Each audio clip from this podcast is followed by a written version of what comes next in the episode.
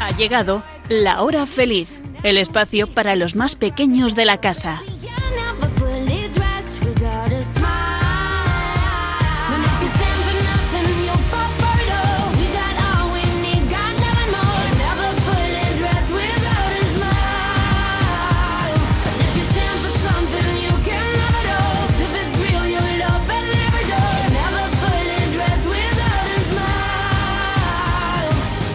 Buenas tardes, amiguitos de la hora feliz. ¿Están ustedes?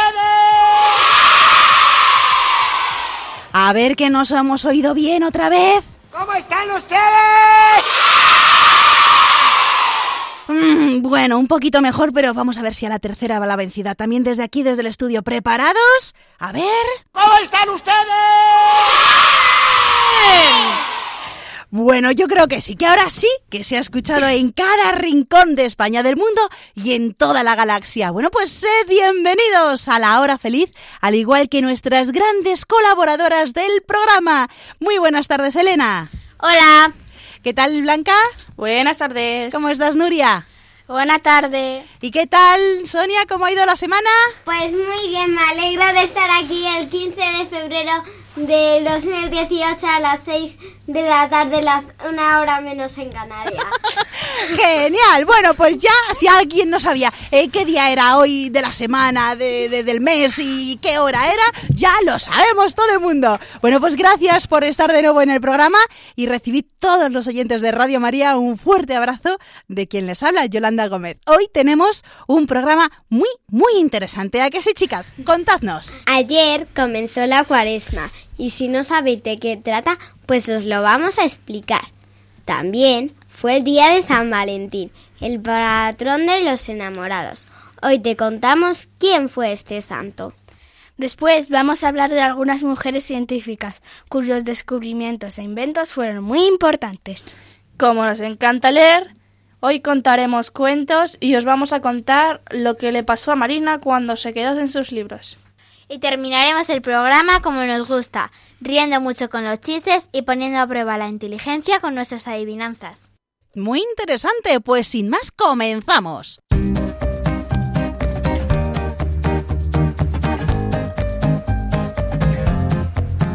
Voy a pasar por esta vida una sola vez.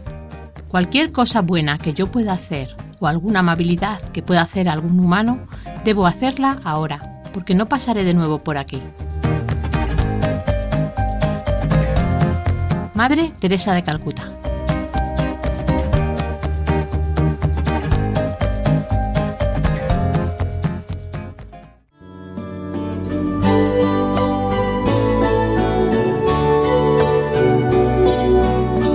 Jesús, nos estamos preparando para celebrar tu amor a los hombres hasta morir en la cruz. Tu vida realmente ha merecido la pena, porque la has puesto al servicio de todos. Señor, ya sé que a menudo me preocupo solo de lo que me interesa a mí. No quiero ayudar cuando me lo piden, no comparto lo que tengo, no trabajo como debería, no amo de verdad a los demás y también sé que rezo poco y me acuerdo poco de ti. En estos días de cuaresma, ayúdame a ser como tú nos has enseñado, para poder celebrar tu resurrección con mucha alegría. Tu cruz nos salvará.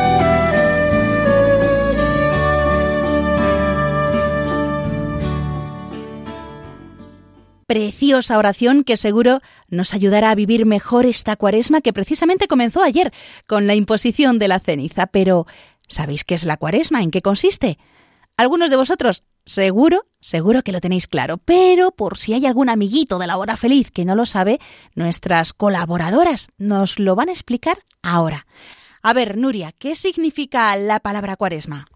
La cuaresma es un tiempo del año litúrgico que consta de 40 días, durante los que los católicos recordamos los últimos momentos que vivió Jesús antes de morir aquí en la tierra. ¿Y cuándo empieza la cuaresma, Sonia? La cuaresma comienza el miércoles de ceniza, o sea, ayer. ¿Y por qué empieza el miércoles, Elena? Aproximadamente desde el siglo VII se decidió iniciar el miércoles para no ayunar en domingo, que es el día del Señor Jesús. Por lo tanto, si contamos los días que van del miércoles de ceniza al sábado santo, sin contar ningún domingo, tendremos exactamente 40 días. ¿Y el miércoles de ceniza qué es, Blanca? Bueno, es un día en el que mostramos especialmente nuestro deseo de conversión a Dios. Cuando nos imponen la ceniza es señal de que en verdad y de todo corazón queremos cambiar y creer en el Evangelio. ¿Y qué es la conversión, Elena? Es recuperar nuestra amistad con Dios, apartándonos del mal. Si ya hemos hecho la primera comunión, como yo, eso incluye confesarnos y una vez en gracia proponernos cambiar en todo aquello que no le gusta a Dios. ¿Y de dónde viene la ceniza, Nuria? La ceniza viene de los ramos de olivo que fueron bendecidos el domingo de ramos del año anterior. Y Sonia, después de esos 40 días, que son la cuaresma, ¿qué viene? La Semana Santa. ¿Y eso qué es? Es el momento litúrgico más importante de todo el año, pero para muchos se ha convertido solo en una ocasión de descanso, vacaciones y diversión. Y se ha olvidado lo más importante, y es que esta semana la debemos dedicar a la oración y la reflexión en los misterios de la pasión y muerte de Jesús para aprovechar todas las gracias que ésta nos trae. Nuria, y la Semana Santa también tiene otros nombres. ¿Cuáles? La Semana Santa se le llamaba antes la Semana Grande, ahora se le llama Semana Santa o Semana Mayor, y a sus días se les dice días santos. Por cierto, esta semana comienza con el Domingo de Ramos y termina con el Domingo de Pascua. Muy bien. Y para vivir la Semana Santa debemos darle a Dios el primer lugar y participar en toda la riqueza de las celebraciones propias eh, que hay en nuestras parroquias. Lo importante de este tiempo no es recordar con tristeza lo que Cristo pasó, sino celebrar y entender por qué murió y resucitó Cristo. Por eso, os invito a todos a acompañar a Jesús en estos días con nuestra oración, sacrificios y con el arrepentimiento de nuestros eh, pecados, asistiendo al sacramento de la confesión, si ya habéis hecho la primera comunión, en estos días para dejar el pecado atrás y resucitar así con Cristo el día de Pascua. Tened en cuenta también que la Semana Santa fue la última semana de Cristo en la tierra. Su resurrección nos recuerda que los hombres fuimos creados para vivir eternamente junto a Dios. Pero para llegar a la Semana Santa todavía quedan 40 días que nosotros, como amigos de Jesús que somos, vamos a emplear en ser mejores y más buenos, con buenas acciones, portándonos bien con los que nos rodean y, bueno, la Iglesia nos aconseja hacer algunas cosas. Que hagamos más oración e intentemos hablar más con Dios. Que recemos el Vía Crucis. ¿Y qué es eso del Vía Crucis? Via Crucis proviene del latín y significa camino de la cruz. También se conoce como estaciones de la cruz y vía dolorosa. Se trata de un camino de oración donde se medita la pasión y muerte de Jesucristo en su camino al Calvario. ¿Y qué más aconseja la Iglesia que hagamos durante la cuaresma, Sonia? También podemos hacer cosas buenas por los demás, como visitar a los enfermos, compartir con los demás y ayudar en casa por ejemplo. Muy bien. Pero lo más importante es cambiar el corazón, que tengamos buenos sentimientos, intentar no tener envidia de los demás o, ser egoísta. Y eso no siempre es fácil, pero con ayuda de Jesús, de la Virgen María y, como no, de nuestro ángel de la guarda, seguro, seguro que lo conseguiremos poco a poco. Además está el calendario de Cuaresma. ¿Es verdad, Elena? Explícanos qué es. Es un calendario parecido al de Adviento, donde cada día se intenta hacer algo que nos ayude a ser mejores, más buenas personas. Por ejemplo, uno de ellos es escuchar. Jesús te habla continuamente a través de la palabra y de los demás. ¿Estás atento? Otro día es amar. Ama a quien más rabia te dé y pide por esa persona. Otro día es valorar. Valora tus dones y piensa cómo puedes ponerlos al servicio del reino. O sea que Tú, por ejemplo, que lees muy bien los cuentos, puedes ayudar a personas que no ven o que están así un poco malitas a leerles un cuento, por ejemplo, y así ese es el don que Dios te ha dado, ¿no? Sí, exactamente. A ver, ¿qué más nos dice ese calendario de Cuaresma? Pues eh, otro es pide perdón, que esas palabras no sean un lastre para ti, sean tu puerta hacia la liberación. Bueno, pues muy interesante este calendario de Cuaresma que todo el que quiera puede encontrar en Internet. Ahí está. Por cierto, la Iglesia también nos ayuda estos días cambiando algunas cosas en las celebraciones. Mm, por ejemplo, Nuria, ¿de qué color van vestidos los sacerdotes durante la misa? De morado. Muy bien. ¿Y hay adornos en la iglesia, como por ejemplo flores? No. Bueno, y las canciones son diferentes también. ¿Se canta el aleluya, por ejemplo? Tampoco. Todo parece un poco más triste. Bueno, no, no es triste, es un tiempo en el que necesitamos estar tranquilos y que nada nos distraiga para pensar en nuestra vida. Y después de la cuaresma viene la Pascua, que significa paso, y es el tiempo de la alegría, porque celebramos el amor que Dios nos tiene.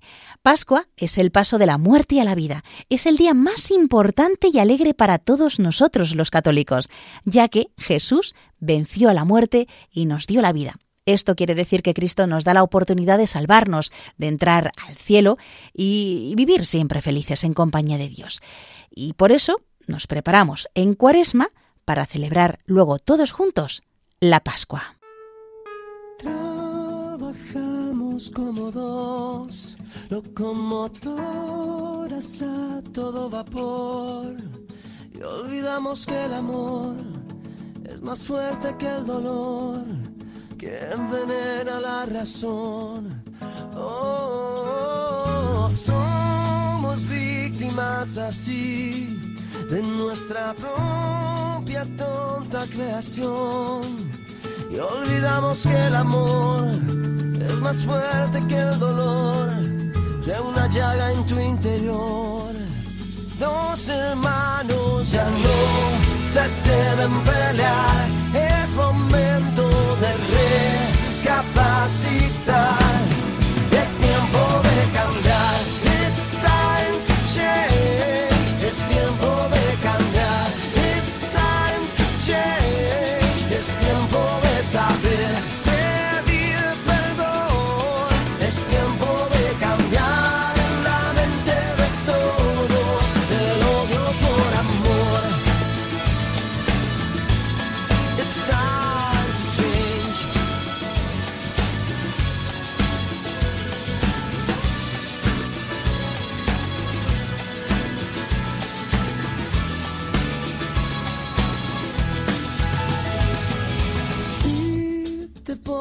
A pensar, la libertad no tiene propiedad. Quiero estar contigo, amor. Quiero estar contigo, amor. Quiero estar contigo, amor. Si aprendemos a escuchar, quizás podamos juntos caminar de la mano hasta el final. Yo aquí y tú allá, de la mano hasta el final. Dos hermanos ya no se deben pelear.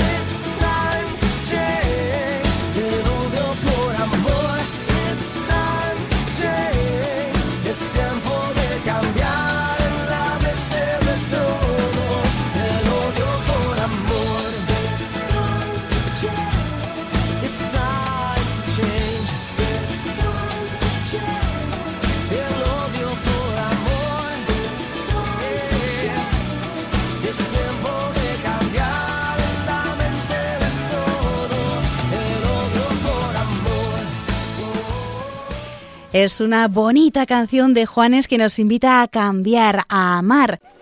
¿Qué tiene que hacer un hombre para salvarse? En primer lugar, amar al Señor, tu Dios, con todo tu corazón. Y... ¿Y?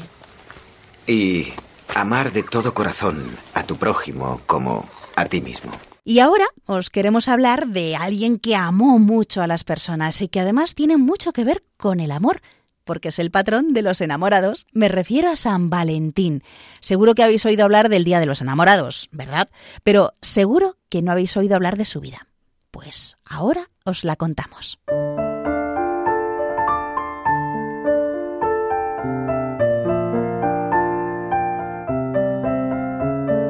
La mayor parte de noticias que de San Valentín romano han llegado hasta nosotros proceden de unas actas apócrifas. Por esto se hace difícil conocer con exactitud su vida e incluso distinguir entre los hechos que realmente le pertenecen y los de las vidas de otros varios santos que llevan su mismo nombre y que la Iglesia, desde hace muchos siglos, venera también como mártires.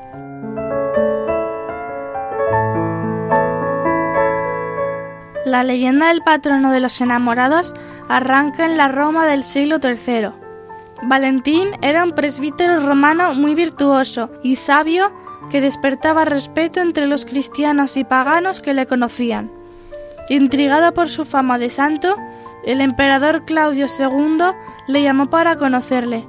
El valiente Valentín aprovechó la ocasión para interceder a favor de la fe cristiana y contra la persecución que sufrían los convertidos al catolicismo. El soberano intentó disuadirle de sus creencias y ante su negativa a renegar de su religión le condenó a muerte. Murió después de atroces sufrimientos, fiel a su fe.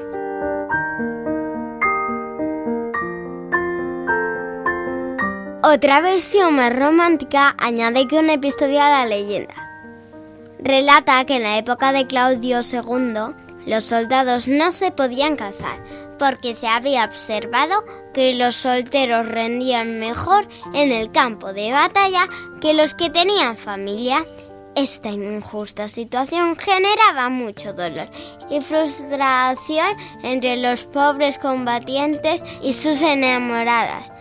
El sacerdote San Valentín consideró que el decreto era injusto y en secreto celebraba matrimonios para jóvenes enamorados y por eso fue martirizado y posteriormente ejecutado el 14 de febrero. El emperador Claudio ordenó que se encarcelara a Valentín. Entonces, el oficial Asterius, encargado de, encarcelar de encarcelarle, quiso ridiculizar y ponerle a prueba a Valentín. Le retó que devolviese la vista a una hija suya, llamada Julia, que nació ciega. Valentín aceptó y en nombre del Señor le devolvió la vista. Este hecho estremeció a Asterius y su familia, quienes se convirtieron al cristianismo. De todas formas, Valentín siguió preso, y el débil emperador Claudio finalmente ordenó que lo martirizaran y ejecutaran el 14 de febrero del año 270. La joven Julia, agradecida, plantó un almendro de flores rosadas junto a su tumba. De ahí que el almendro sea símbolo de amor y amistad duraderos.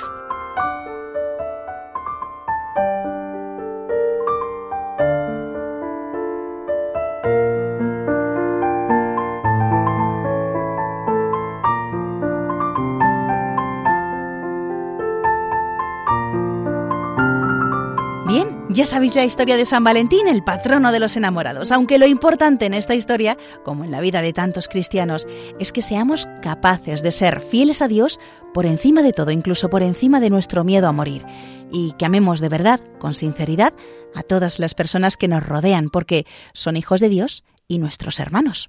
Fue el día más feliz de mi vida, nuestra boda. Fue el gran acontecimiento del reino.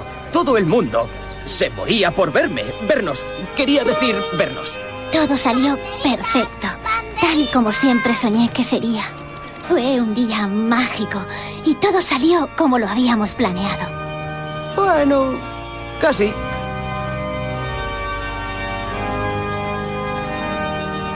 Yo os declaro marido y mujer. Podéis besaros.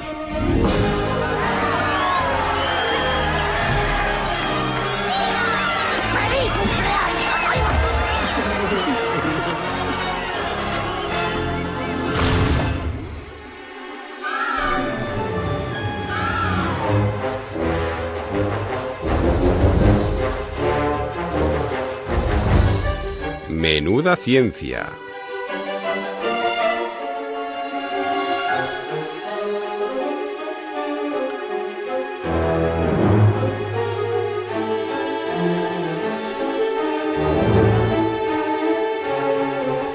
El 11 de febrero se celebró, además del Día de la Virgen de Lourdes y el Día de los Enfermos, el Día Internacional de la Mujer y la Niña en la Ciencia, declarado por Naciones Unidas en el año 2015. Con esta iniciativa se quiere visibilizar la labor científica de las mujeres y fomentar las vocaciones en las niñas. Y es que a pesar de que la participación de las mujeres en las carreras de grado superior ha aumentado enormemente, están todavía insuficientemente representadas en estos campos. Por eso, durante los días previos al 11 de febrero, han tenido lugar en muchos lugares de España y del mundo actividades y charlas enfocadas a dar a conocer la importancia que la mujer ha tenido a lo largo de la historia en la ciencia y los descubrimientos que han hecho. Y hoy, nuestras queridas e inteligentes colaboradoras han querido recordar algunas de estas mujeres. A ver, Nuria, ¿de quién nos vas a hablar? De Hipatia. Nació en Alejandría. ¿Sabéis dónde está? Ahora mismo en ningún sitio. Alejandría fue una ciudad antigua que estaba en Egipto. Fue fundada por Alejandro Magno. Era una ciudad de mucha cultura, donde se reunían mucha gente sabia. Los extranjeros para entrar para entrar en la ciudad tenían que donar un libro a la biblioteca. En esa época eran papiros. Hipatia nació alrededor de 370 de nuestro calendario. Su padre Teón era un gran matemático y astrónomo, y era el director del Museo de Alejandría. En aquella época las chicas no podían ir a clase, así que Teón decidió enseñar a su hija todo lo que sabía e incluso su pasión por la búsqueda de, lo desconocido. Hipatia viajó a otras ciudades donde también era muy importante la cultura, como Roma o Atenas, para completar sus estudios. Cuando regresó trabajó junto a su padre y al final sabía más que él. Hipatia fue una brillante matemática, astrónoma, y filósofa y música, pero lo más importante es que llegó a ser una gran profesora de dichas ciencias. Sabía transmitir sus conocimientos como nadie, explicando con claridad en sus clases y en sus libros materias difíciles de entender. En Alejandría había escuelas diferentes para paganos, judíos y cristianos. Sin embargo, ella enseñaba por igual, sin importarle la religión. Su casa era lugar de reunión de muchos estudiantes que llegaban de África, Asia y Europa para escuchar sus enseñanzas.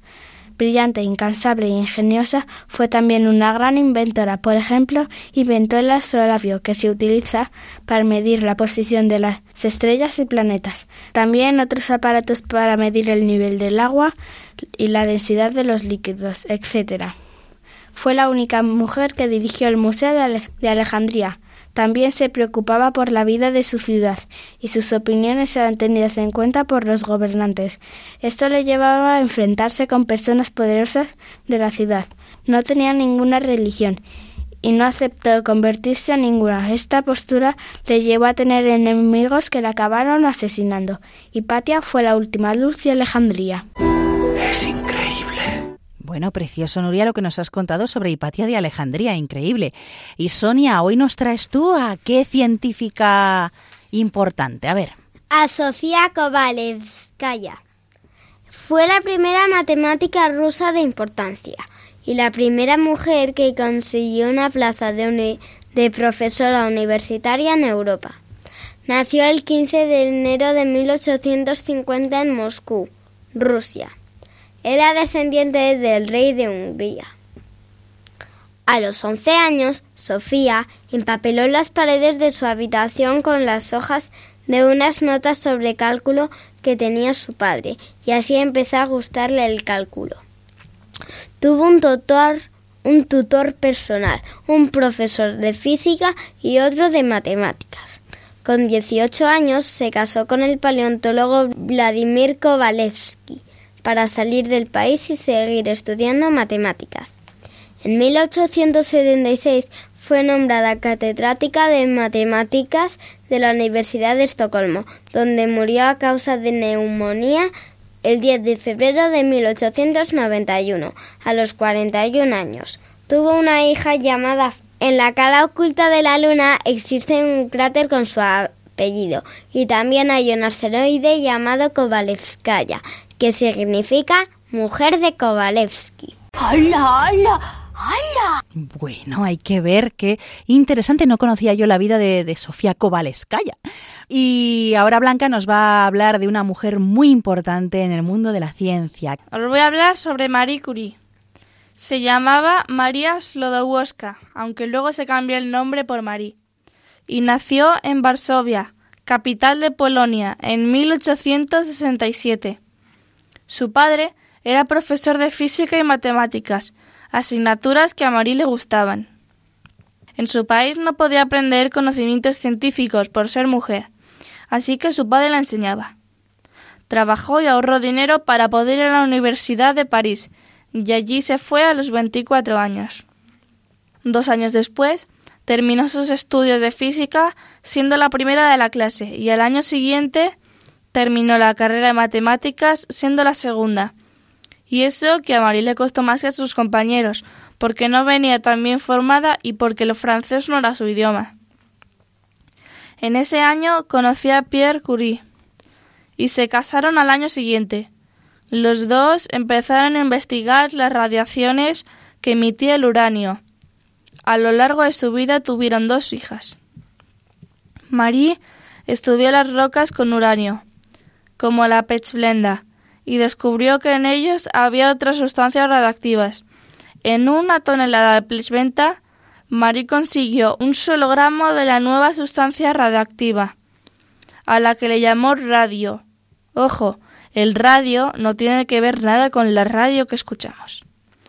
El mismo año descubrió otra sustancia radiactiva a la que llamó polonio, en recuerdo a su país natal. Por sus investigaciones sobre la radioactividad, recibió en 1903 el Premio Nobel de Física, junto a su esposo y otro físico llamado Becquerel. Fue la primera mujer en recibir este importante premio. En honor a estos grandes científicos, la radiactividad se mide en curios por Curie y, y becquerelios por Becquerel. En 1911 recibió el Premio Nobel de Química, ella solita, por su descubrimiento y sus estudios sobre el radio y el polonio. Fue y sigue siendo la única mujer en recibir dos veces el Premio Nobel. Su primera hija, Irene, también recibió el Premio Nobel de Química años después. En 1906 murió Pierre Curie, atropellado por un carruaje de caballos. Solo años después de la muerte, le ofrecieron a Marie el puesto de profesor de su esposo en la Universidad de París. Fue la primera mujer profesora en esta universidad. También fue la primera directora de uno de sus laboratorios. Cuando empezó la Primera Guerra Mundial, diseñó aparatos de rayos X portátiles capaces de ser llevado en una ambulancia. A estas ambulancias las llamaron las pequeñas Curie. Enseñó a 150 mujeres a conducir esas ambulancias y a manejar los aparatos de rayos X. Marie Curie se fue apagando como una velita y murió a los 67 años por su exposición a la radiación, porque al principio no se sabía que era peligrosa para la salud. De hecho, llegó a dormir con su primer gramo de radio en su mesilla, porque daba luz. Eres maravillosa, magnífica, gloriosa, chachi, chachi. Bueno, increíble la vida de Marie Curie que nos has contado, Blanca. Y Elena, hoy nos traes a... Nancy G. Roman, la madre del Hubble. Nancy Grace Roman nació el 16 de mayo de 1925 en Nashville, Estados Unidos, y fue una de las primeras mujeres ejecutivas de la NASA, la agencia espacial estadounidense. Estudió en el Swarthmore College, donde se, donde se licenció en astronomía, su gran pasión. Nancy entró en la NASA en 1959, convirtiéndose en la jefa de astronomía de la Oficina de Ciencia Espacial de la agencia. El último programa en el que participó fue en el del telescopio Hubble, una pieza fundamental en este campo de la investigación. El Hubble es un telescopio que orbita en el exterior de la atmósfera alrededor de la Tierra a 593 kilómetros sobre el nivel del mar. Tal ha sido el impacto como mujer y científica que Nancy Roman es una de las cuatro figuras conmemorativas que la marca de juguetes Lego lanzó el año pasado en la caja Mujeres de la NASA. Para hacer algo nuevo que romper con lo convencional. Muy bien, bueno, pues increíbles las historias de estas mujeres científicas que tuvieron también que luchar en su época, pues porque más era el mundo de los hombres que el de las mujeres. Y hoy hemos querido acercar estas vidas de estas científicas y reconocer también, pues que ellas tienen mucho que decir en, en este mundo y con esos descubrimientos y con esas investigaciones que hacen. Además de estas cuatro mujeres científicas que nos han hablado nuestras colaboradoras, el de Hipatia de Alejandría, Sofía Kovalevskaya, eh, Marie Curie o Nancy Gerroman, pues también os contaré que hay otras importantes científicas como Jane Goodall, una primatóloga que estudió el uso de herramientas en chimpancés, dedicó toda, toda su vida al estudio de los chimpancés y, y bueno, pues ha estudiado muchísimo sobre el comportamiento, el uso de herramientas y los modos de vida de los chimpancés. También está Sophie Germain, que fue una matemática francesa que se destacó por su aporte a la teoría de los números. Emmy Noether también podría considerarse como la mujer más importante en la historia de las matemáticas y de hecho eh, así la consideraban bastantes personas, entre ellos Einstein. Y ha sido muy importante especialmente en la física teórica y en el álgebra abstracta. Hay muchas científicas importantes, no muy conocidas, pero que os invito a todos, amiguitos, a que también investiguéis un poquito en Internet. Hay una de ellas también, Jocelyn Bell, eh, que es la astrofísica británica que descubrió la primera radioseñal de un pulsar.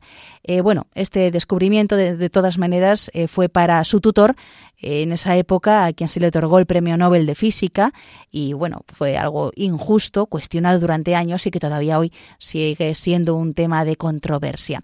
Y Rosalind Franklin, inglesa, fue biofísica y cristalógrafa y mm, tuvo una eh, participación muy importante en la comprensión de la estructura del ADN, uno de los avances científicos más importantes del siglo XX.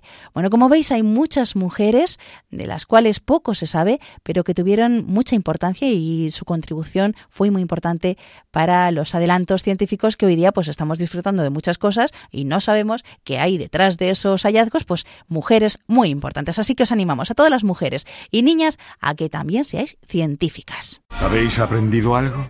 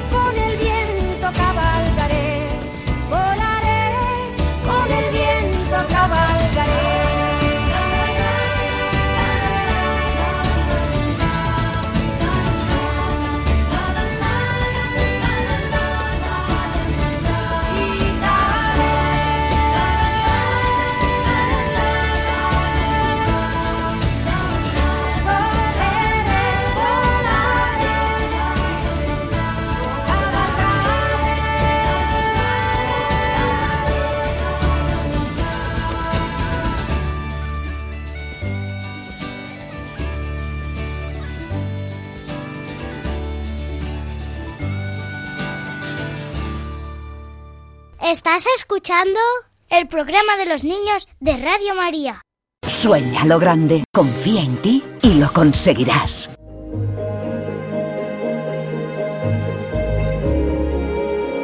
Chiqui Historias.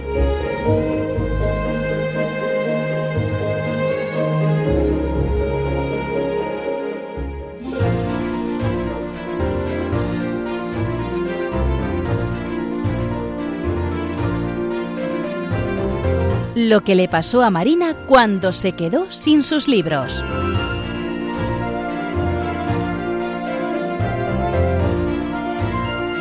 Marina era una niña que adoraba leer cuentos.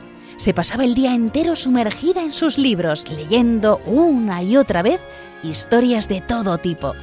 Las que más le gustaban eran las que trataban sobre misterios y enigmas, aunque los cuentos de hadas y duendes también le llamaba mucho la atención. Cada vez que alguien quería hacer un regalo a Marina, le obsequiaba con un libro. Los tenía de todos los tamaños, de todos los colores y de todas las formas posibles. Un día, Marina y sus papás tuvieron que irse de su casa para mudarse a otra ciudad.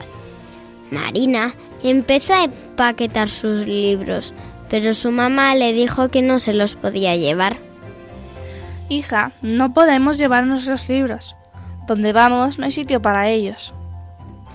Pero yo necesito mis libros. Son míos. Respondió la niña. ¿Qué voy a leer si no me los llevo? Ya encontraremos un remedio, hija. No te preocupes. Le dijo su madre, intentando calmar a su hija, pero estaba muy preocupada por la noticia. Aquella noche, Marina no pudo dormir. Estaba muy triste. Mudarse de casa no le hacía mucha gracia, pero eso sin sus libros era como dejar parte de ella abandonada allí. Cuando al final pudo dormirse, tuvo un sueño increíble.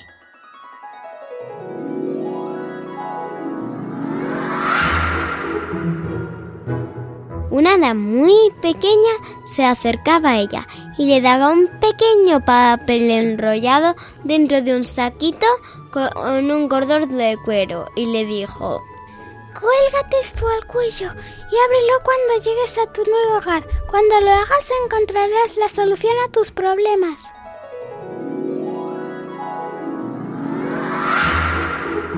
Cuando Marina se despertó y vio que tenía el saquito con el que había soñado, no podía creérselo. Tuvo la tentación de abrirlo, pero enseguida se dio cuenta de que tenía que esperar.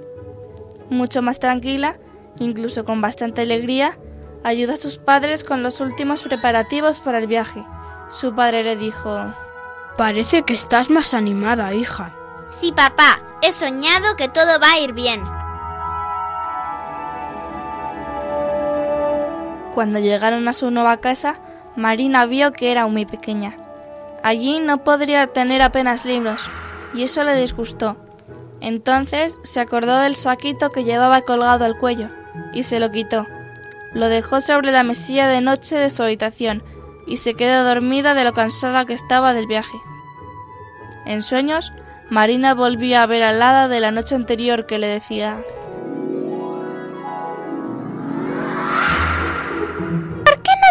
el saquito, Marina? Sea lo que sea, en esta casa no cabe nada. No hay sitio para mis cuentos.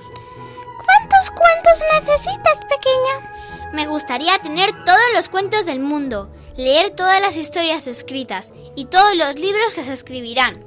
Abre el saquito y ahí los encontrarás todos, dijo el hada antes de desaparecer.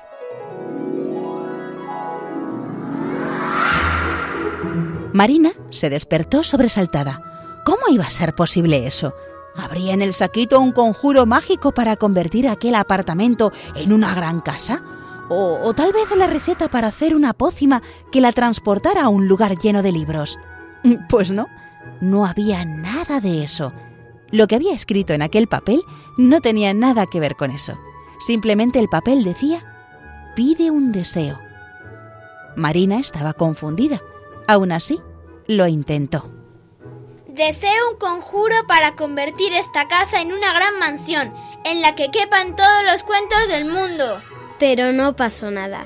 Muy triste se echó a dormir un poco. En sus sueños el hada de- le decía, Has deseado una casa, pero no hay ninguna casa tan grande como para que en ella quepan todos los cuentos, historias y libros del mundo. A la mañana siguiente, Marina volvió a intentarlo. Esta vez decidió probar a pedir una pócima mágica, a ver si esa era la solución. Deseo una pócima que me permita ir al lugar donde pueda leer todos los libros del mundo. Esta vez tampoco pasó nada. ¿Por qué es tan difícil? Solo quiero algo para poder leer todos los cuentos del mundo. En ese momento apareció ante ella un libro, solo uno. No era muy grande, pero tenía algo especial. En su portada simplemente ponía pide un deseo. Era increíble. Marina no podía creerlo. Pero de repente lo entendió todo. Sin pensárselo dos veces, dijo... Deseo un cuento de piratas buenos.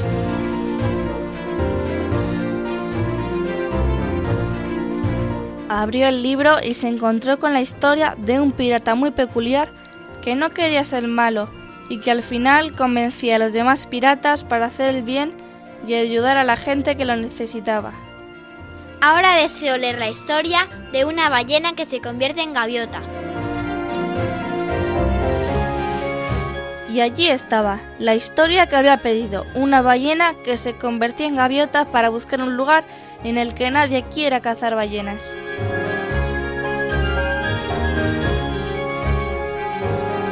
Marina se pasó todo el día leyendo en aquel libro mágico que contenía todas las historias del mundo. Esa noche, Marina se acostó pensando que hasta los problemas más complicados tienen una solución, aunque no siempre sea como la habíamos pensado y que a veces es mucho más sencilla de lo que pueda parecer.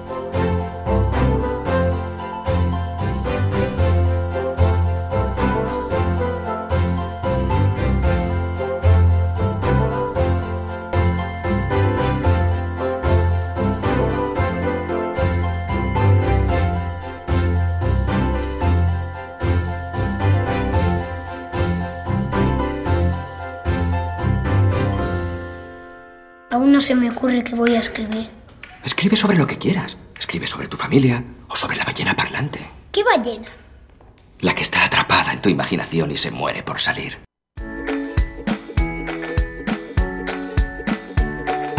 Pensando un rato, escribí mi relato. ¿Quieres que leamos en la radio un cuento que tú mismo has escrito?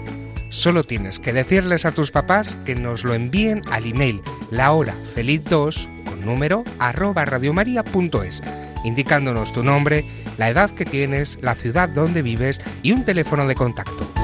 También puedes escribirnos por carta a la siguiente dirección.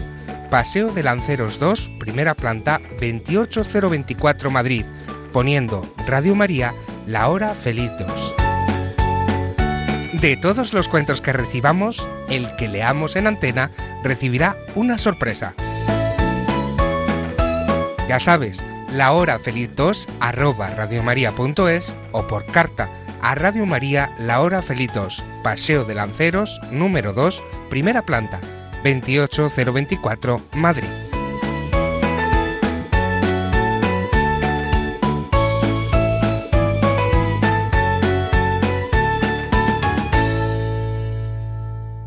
Estás escuchando La Hora Feliz en Radio María. Reír no más hasta reventar.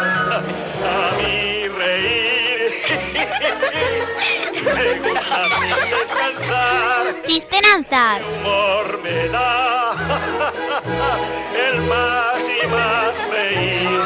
No tiene ninguna El buen humor, buen humor me da a mí. Como me gusta reír, más buen humor me da a mí. Ese humor que nos gusta mucho, por eso este programa se llama La Hora Feliz. Y además de los chistes, tenemos adivinanzas y nos gusta comenzar por esas adivinanzas. Blanca, ¿qué adivinanza nos traes hoy? Cuando apenas he nacido, mi vida se acaba al punto. Aunque yo no soy el primero, Lo sigo por todo el mundo.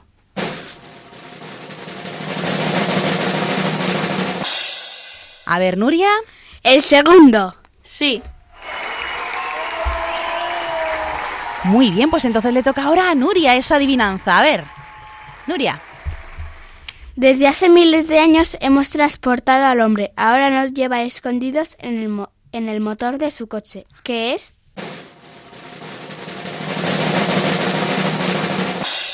Elena. ¿Los caballos? Sí. Muy bien, pues vamos por esa adivinanza, Elena. Es como una paloma blanca y negra, pero vuela sin alas y habla sin lengua.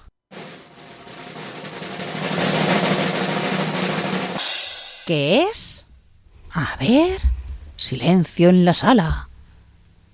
Repite de nuevo, Elena. Es como una paloma blanca y negra, pero vuela sin alas y habla sin lengua. Hmm. Sistema que tenemos para comunicarnos. ¿Qué puede ser?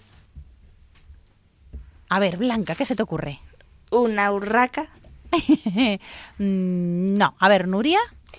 ¿El sobre? ¿Parecido? La carta. Sí. Bien. Vale, ya nos queda la adivinanza de Sonia. A ver, ¿cuál es tu adivinanza de hoy, Sonia? Estoy dentro de él y no puedo entrar en él.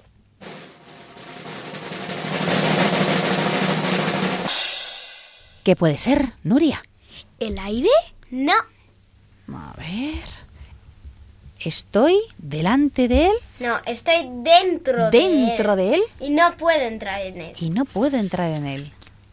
¿Qué es él? Pues eso, Esa cosa. es la solución a la adivinanza. A ver, Nuria. ¿Hablar? No, No, estoy dentro de él. él no es un verbo. Es una cosa. A ver, Blanca. ¿El silencio?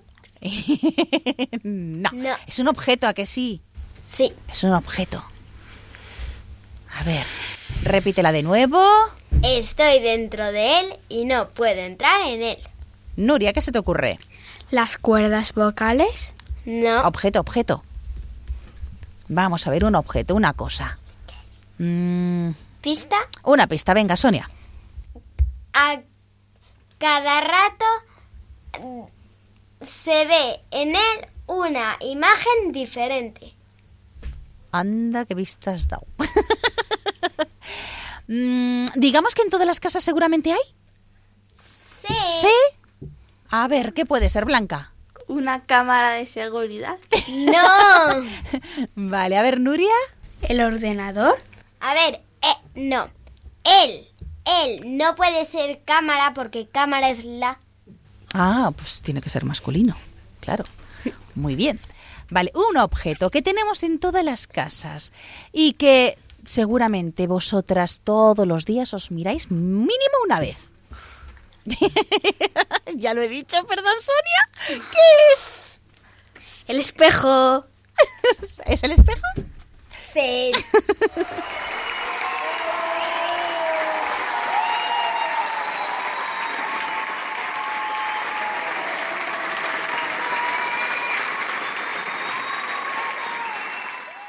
Pues vamos con esa segunda ronda de adivinanzas y comenzamos por Nuria. A ver, tu adivinanza. ¿Quién pensáis que soy? Que cuanto más y más lavo, más sucia me voy. Todas las manos están ahí. A ver, a ver, ¿quién puede ser? La toalla. El agua. No. Sí. Muy bien, pues Elena, vamos con esta segunda adivinanza tuya de hoy. En el mar no me mojo, en las brasas no me quemo, en el aire no me caigo y me tienes en los labios.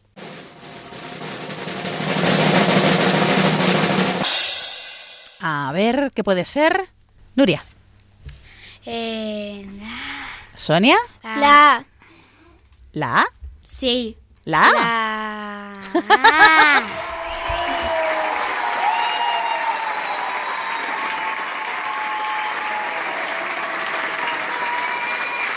Muy bien, bueno, aquí también hasta el público que tenemos adivina en esta adivinanza. Estupendo. Pues vamos con la siguiente adivinanza. Mm, Sonia, la tuya, a ver. Tu segunda adivinanza. ¿Preparada? Conteste, don Serafín, qué es lo que tiene principio pero no tiene fin.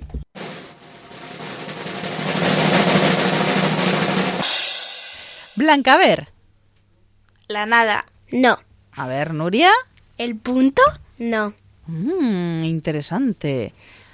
¿Alguna ocurrencia? A ver, otra vez, Nuria. Los números. Sí. Bien.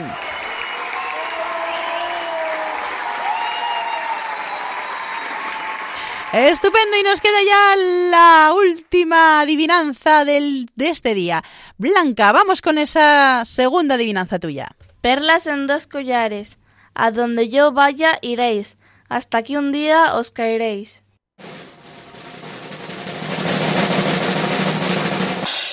¿Qué será? A ver, Elena, ¿qué crees que es? ¿Los dientes? Sí.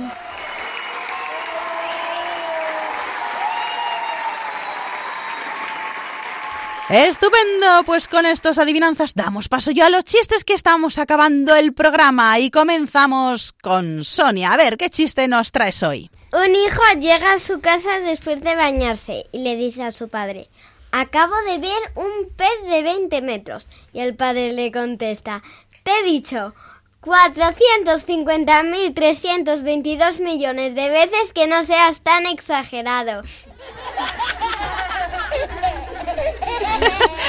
Bueno, bueno, bueno, no sé quién era más exagerado, si el hijo o el padre, hay que ver. Bueno, a ver, Elena, tu chiste. Dos niñas pequeñas están sentadas cerca del aeropuerto y miran con atención cómo aterrizan los aviones. De pronto, una le pregunta a la otra, si vas en avión y el avión se incendia, ¿por dónde sales? Y la amiga le contesta, pues por la tele. Ay, madre mía. A ver, Blanca, tu chiste. ¿Qué hace una abeja en un gimnasio? Zumba.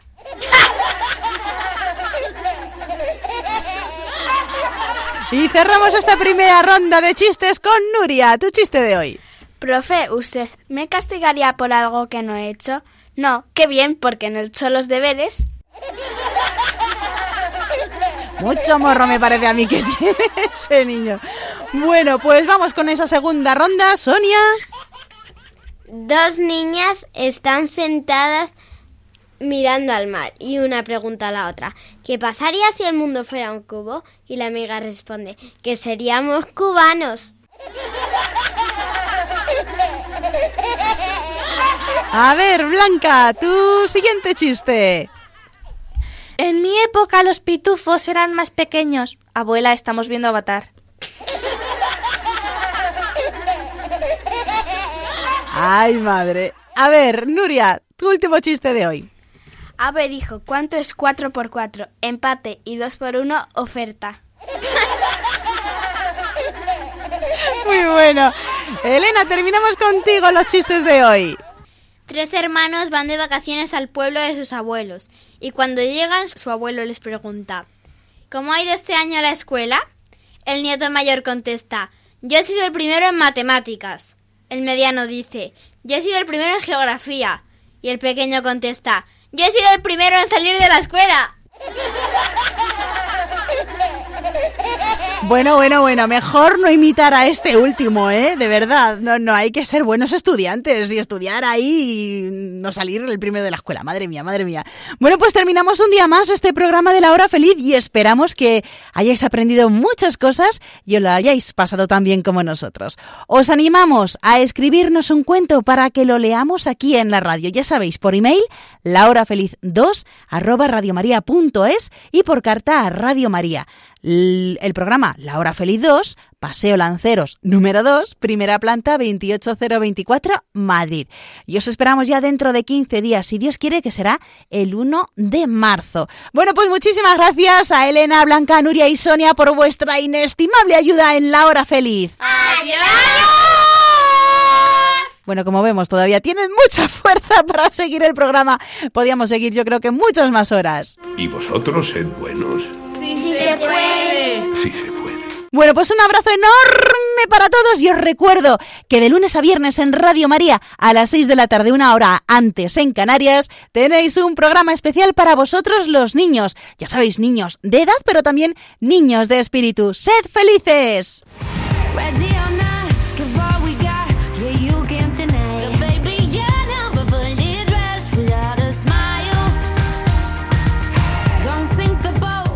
Así concluye La Hora Feliz, el espacio para los más pequeños de la casa.